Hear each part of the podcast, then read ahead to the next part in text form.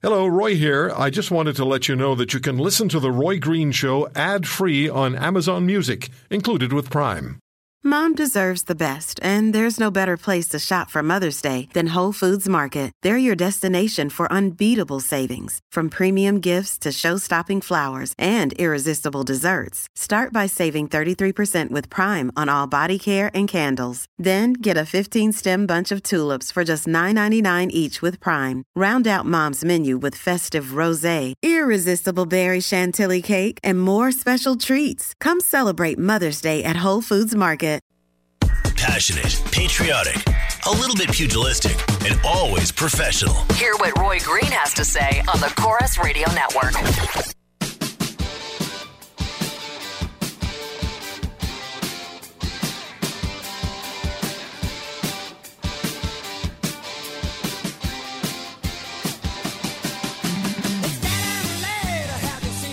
Well, let's head into the final half hour here on The Roy Green Show. I'm Andrew Lawton, and you're tuned into the Corus Radio Network. So I realize radio is not a visual medium. And well, if it were, I probably never would have thrived in radio, but that's neither here nor there. Oh, I'm so fat. In any case, it's good to have you tuned into the Roy Green Show, folks. I like going to the gym never in no way whatsoever. I do go every now and then. When you have a personal trainer and you're paying for the session, whether you use it or not, you make sure to go. I don't enjoy it. I don't love it. There are too many things you have to do. It's unpleasant. I just, I, seriously, I hate it. I try to be healthy. Yeah, I, I try, and and that's where I'll leave it. But I, I really have noticed that some gyms have a lot of rules. And the gym that I go to, thankfully, doesn't have many rules. Not because it's the wild, wild west, just because they don't apparently need them. I went to one at one point that had, I, I couldn't even remember. It was actually a workout to read the rule chart. That was actually the most strenuous thing you would do there, is read all the things that you weren't allowed to do when you were there. And the workout was 90 minutes later, once you're done with the list, you have to go home because you've already worked up a sweat here. But there was one rule that I learned of at the University of Victoria's student gym that I find to be quite astonishing here. And I say this because I have never even heard of the thing that you're not allowed to do, let alone heard of there being a problem with people doing it. But I'm sounding the alarm here not because I care, but because the Victoria University graduate has sounded the alarm on this. She said she felt humiliated when she was asked to change her clothing over exposing a part of her. And I'm going to read the code of conduct here. It has nine rules. You know, you have to wear appropriate clothing. You have to keep your backpacks in lockers. You can't take pictures or make video. You can't use foul or abusive language or personal or sexual harassment or whatnot. And you have to be respectful and aware of others, all that sort of stuff. But then there's a dress code. And it has a picture of things that are permitted and then a picture of things that are not permitted. Like you can't wear a muscle shirt. You can't wear something that's see through. You can't be shirtless. And then there's this one. All patrons must wear attire that covers their abdomen, chest, and gluteal fold. You have to cover your gluteal fold. So if your gluteal fold is not covered right now, folks, you got 10 seconds to cover up your gluteal fold. Uh, believe it or not, that's actually the name of the band I'm starting up. Where the, the gluteal folds. We do all kinds of, of wondrous music. And if you're wondering, I'm going to explain what the gluteal fold is. For the love of all that is holy, do not dare Google it.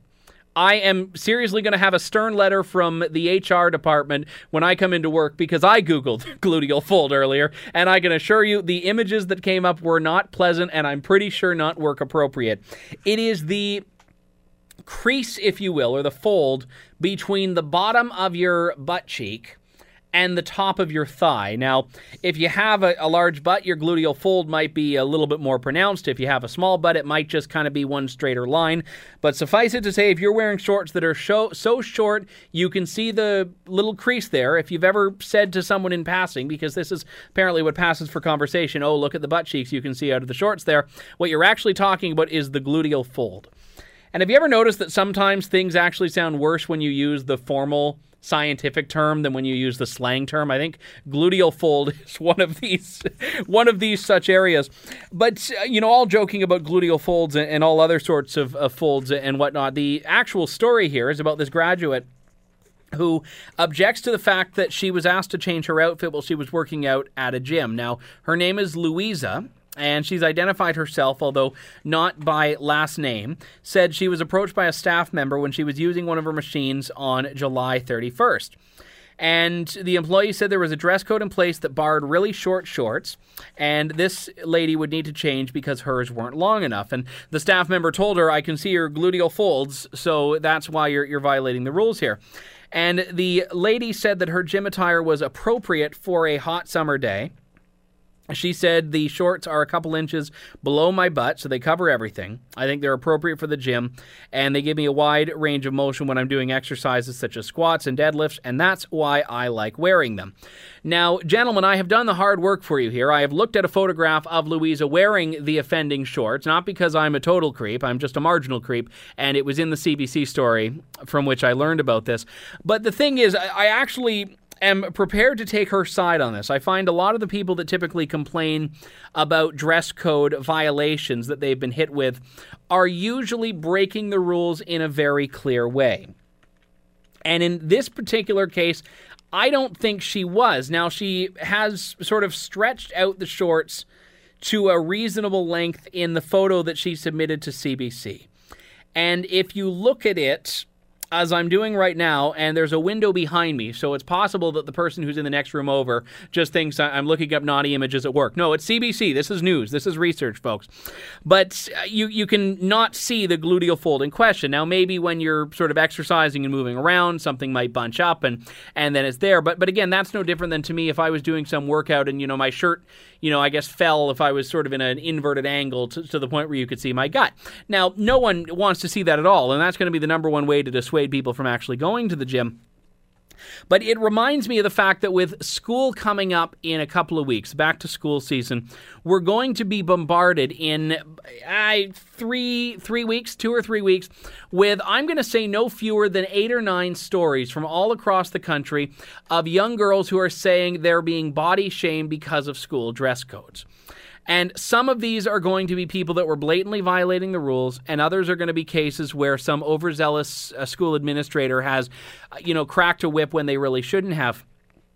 But I also find it to be fascinating to me that we've gotten to the point where we need to micromanage every single part of one's life because people have gotten so bad at apparently self regulating. They've gotten so bad at actually being able to make adult decisions for themselves that we now require, in this case, a university gym administration office, or in other cases, school bureaucrats, to legislate at which point of your legs the crease must or must not be visible.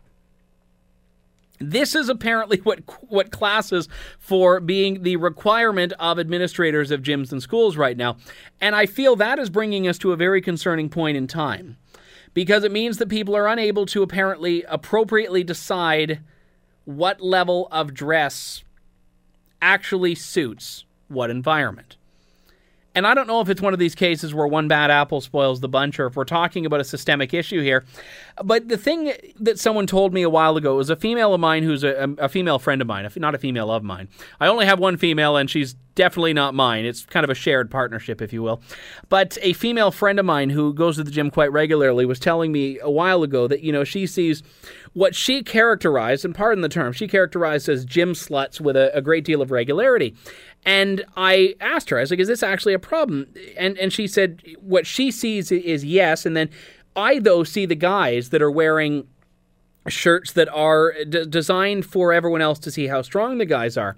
And I don't know if people are doing this for this reason of comfort or if people are doing it because they just genuinely want to show off the show off the guns is what I believe men who who have them call them. I, I am not in either category, so I assure you I'm not familiar with the vernacular firsthand. But I think that the the big problem is when you have all these dress code policies, everyone now is filtering it through this lens not just of decency, but if you are to even believe that there is something called decency and that you are supposed to dress for it, you are apparently being sexist or misogynistic or paternalistic or patriarchal.